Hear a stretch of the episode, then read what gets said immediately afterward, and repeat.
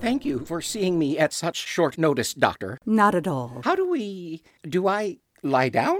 if you wish, or you can have a seat, whatever makes you comfortable. Comfortable? I am trapped and tormented in the burning fires of hell, and you ask if I am comfortable? Sorry. Was that over the top? Perhaps a tad. Sorry. I. I'm a little nervous. It's fine. As this is your first session, why don't you give me a little background? Can you identify roughly when your anxiety began? Yes. Yes, I can. My name is Egbert Craddock Cummings, and I am still, Lord help me, drama critic for the Daily Herald. For some time now, I have been experiencing a great um, confusion of mind. What sort? Please, I shall attempt to clarify, but there are difficulties. Just please bear with me. When a man is rapidly losing his own identity, he naturally finds it difficult to express himself. Where was I? Oh, yes, the problem. In a nutshell, I am being obliterated. Artist Ensemble Theater presents Mysterious Journey Theater for the Mind. This episode, A Critic's Tale.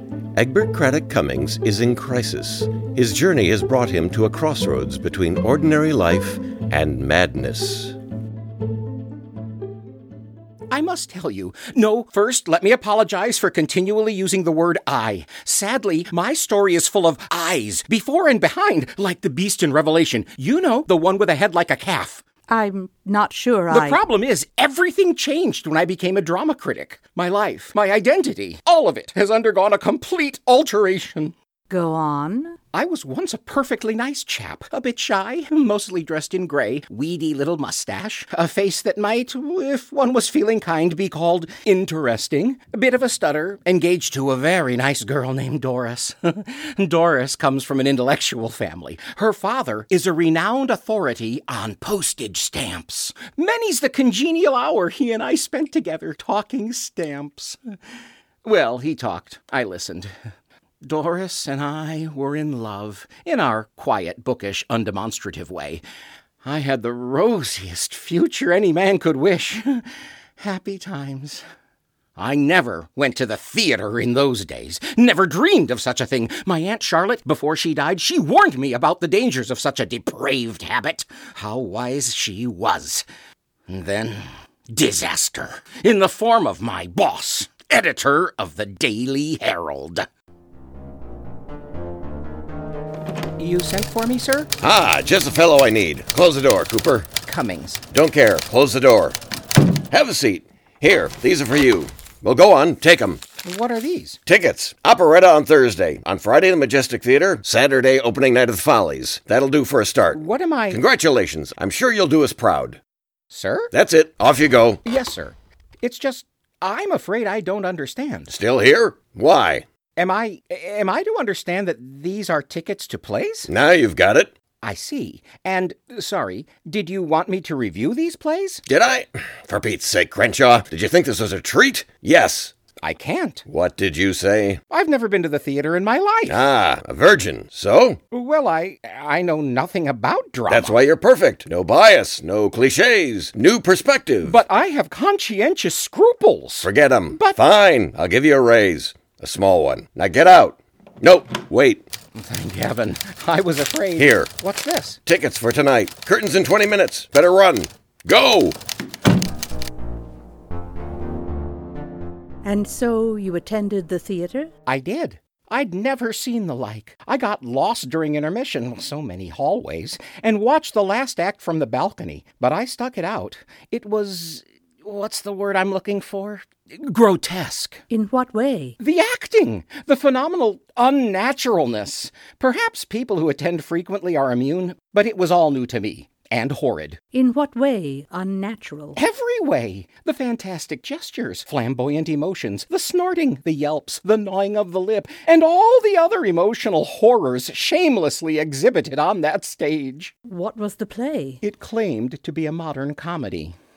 I began by making the natural error of imagining that the actors truly intended to ape actual human beings. As I looked around that first night with a kind of wonder, I realized as every new drama critic must, that it was up to me to reform the theater. That night, I wrote a review that was purple with indignation. My boss loved it. Ha! Great stuff, Cartwright. Cummings, Still don't care. Get out. It sounds as if you successfully launched a new career with a raise. What caused the anxiety? actors. I dreamt of actors that night. Actors glaring, actors smiting their chests, actors flinging their arms wide, fingers extended, actors smiling bitterly, cackling despairingly, keening hopelessly, dying unnecessarily slowly and idiotically. You had a nightmare. Yes. Next day I arose with a frightful headache and prepared to shave. I reached out my hand for my razor, but it wasn't there. Then I recalled that it was still in its case. Aha! I said to the mirror. Then, hello? I swear to you, until that moment, I had never before talked to myself. I see. As I gazed at my reflection, I realized that I had flung up my left arm, forefinger in the air, and clutched at my throat with my right hand. Let me be clear, I do not behave like this. I am a self conscious fellow. This was wildly out of character. Yet, I found myself repeating the gesture before the mirror and feeling the oddest sense of satisfaction. Go on. After shaving, my mind reverted to the acting I had witnessed the night before. I entertained myself before the mirror by imitating the more exaggerated performances. then I laughed aloud at my antics. I departed for the Natural History Museum to meet Doris. Well, that was a favorite rendezvous of ours. As we wandered the exhibits, we spoke of our future, in light of my new position and raise in pay.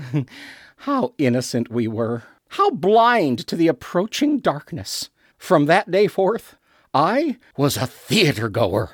Many people No, are. no, no! You don't understand! Now that I was a critic, I was different. Even my behavior toward Doris began to alter. Good afternoon, Egbert. You are late. A thousand apologies, darling. What are you doing? Did you drop something on the floor? No, I am bowing before the woman I worship. There's no need for it. Oh! Now what are you doing? Kissing your dainty fingers one by one. Egbert! We're in public! What care I what others may say? Let the world witness my adoration. Behave yourself. Egbert Craddock Cummings, are you intoxicated? No, What's gotten into you? I. I'm not entirely certain. Well, stop it! At once! Yes, dear. She noticed a change in your behavior. Everyone noticed. Even at work, when the boss spoke to me, I found myself doing nervous business. Doing. Business! You know, shtick. I'm afraid I Shifting don't. in my seat, drumming my fingers, darting my eyes from side to side, swallowing, coughing. What's the matter with you, Carlyle?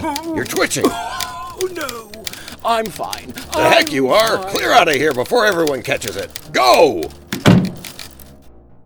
Weeks went by, with my behavior growing ever more outrageous. I flung my hand to my brow when I was upset. I pranced through theater lobbies. I laughed like a lunatic. In short, I behaved like, like an actor. I tried to control it. No one was more keenly aware of the absurdity of my histrionics. Yet night after night, the conventions of the stage kept infecting my nervous system. A kind of theatrical veneer was plating over and obliterating my own somber, rather shy persona. Try to relax. Easy to say, and everyone said it. Everyone. My colleagues, my boss, my fiance, and I responded by snorting, giggling, gliding, posing, gesticulating like a marionette controlled by an unseen puppet master. Did you ever consider resigning? of course! I confronted my boss and tried to quit, but the whole time I was in his office, he kept talking about the Pollywiddle divorce, and instead of resigning, I kept reacting to the gossip, saying things like, No! And, When did she find out? She must be devastated. Doris began to change toward me. It was obvious. She radiated disapproval, and I. I grinned and capered, scowled and posed. And the whole time I was acutely aware that I was acting the fool. But I. I could not stop. I couldn't st- st- stop. There, there. I'm Uh, sorry. I tried to resign again, but the boss wouldn't hear of it. Sir, uh, could I have a word? Caldwell! Cummings. Still don't care. Come in. Say, I saw your review of that biblical play. What was it? The story of Noah. That's it. Ha! You really skewered them. Last night, the story of Noah opened at the Booth Theater and ran for 40 days and 40 nights with one 15 minute intermission. Bang! Bullseye! They'll close tomorrow. Sir, I have come to tender Have my. a cigar. Thank you. I- I'm afraid Here, I. I'll give you a light. Sir, I really must. Keep up the good work. Here, let me get the door for you. But, sir. Can't wait to see your next review. Give 'em hell. I made my way to a restaurant where I was to meet Doris. You are tardy, Egbert. Again. Darling, if you only knew. Egbert, you are not yourself. Oh! I said, one hand to my heart and averting my head. Well, that's how they convey their inner anguish. I knew it was false, ridiculous, but I did it. There, look at yourself. What are you doing? Sweetheart, whatever do you mean? I said, perplexity in my voice, left hand to my brow. Of course, I knew what she meant. Must you continually strike those ludicrous poses? Yes, I must, Lord knows I don't want to. but I must. I don't see why. You didn't used to, and I don't like it. Do you think I like it? Pity me, my darling. I am under a curse. Absurd. Egbert, you're behaving like a fool. Exactly. That's it. That's the curse. Oh, my beloved, save me. Egbert, I really cannot be seen with a man who behaves as you do. You make us both ridiculous. But you don't mean you wouldn't abandon me in my hour of need. A woman's lot in life is difficult enough without this sort of nonsense. Egbert Cummings, take your hand from your brow this instant. Can't. um, Trying. People are staring. Do not desert me, my delectable Doris. You leave me no choice. Goodbye, Mr. Cummings. No! Fascinating. You are no longer in control of your own behavior? That's correct. And it's getting worse. How so? As others observe the change in my character, they have changed toward me. I tried to order a somber gray suit from my tailor, but he insisted on this royal blue travesty, claimed it suits the new me. It's very colorful. I detest colorful. What else? My barber of many years has taken to styling my hair with a wave. I don't want a wave. Worst of all, I have begun keeping low company. Criminals? Worse, actors. The fact is, I am being obliterated. Gone is the reserved Egbert, dressed all in gray. I had heard of being stage struck. I imagined it was a figure of speech. No! It is a disease, and it is incurable. I wonder. What? What? Give me hope. More of a suggestion. I'll try anything. What would happen if, instead of fleeing this transformation, you embraced it? You don't mean. I do. Name. Egbert Craddock Cummings. But I'm thinking of changing it to Edward or Elliot. Can't decide. Fine. What are. Eduardo! Uh, What are the you. Magnificent! Got it. So, Eduardo, what are you doing for us today? Hamlet's soliloquy. Eh? Oh, God. Whenever you're ready. to be or not to be. That is Thank the you. question? We'll be in touch. I could try it with more. Next. A Critic's Tale was adapted from The Sad Story of a Dramatic Critic by H.G. Wells, with Russell Constance as Egbert and Aaron Philpott as Doris. While stages around the world remain dark, Artist Ensemble Theater is producing theater for the mind.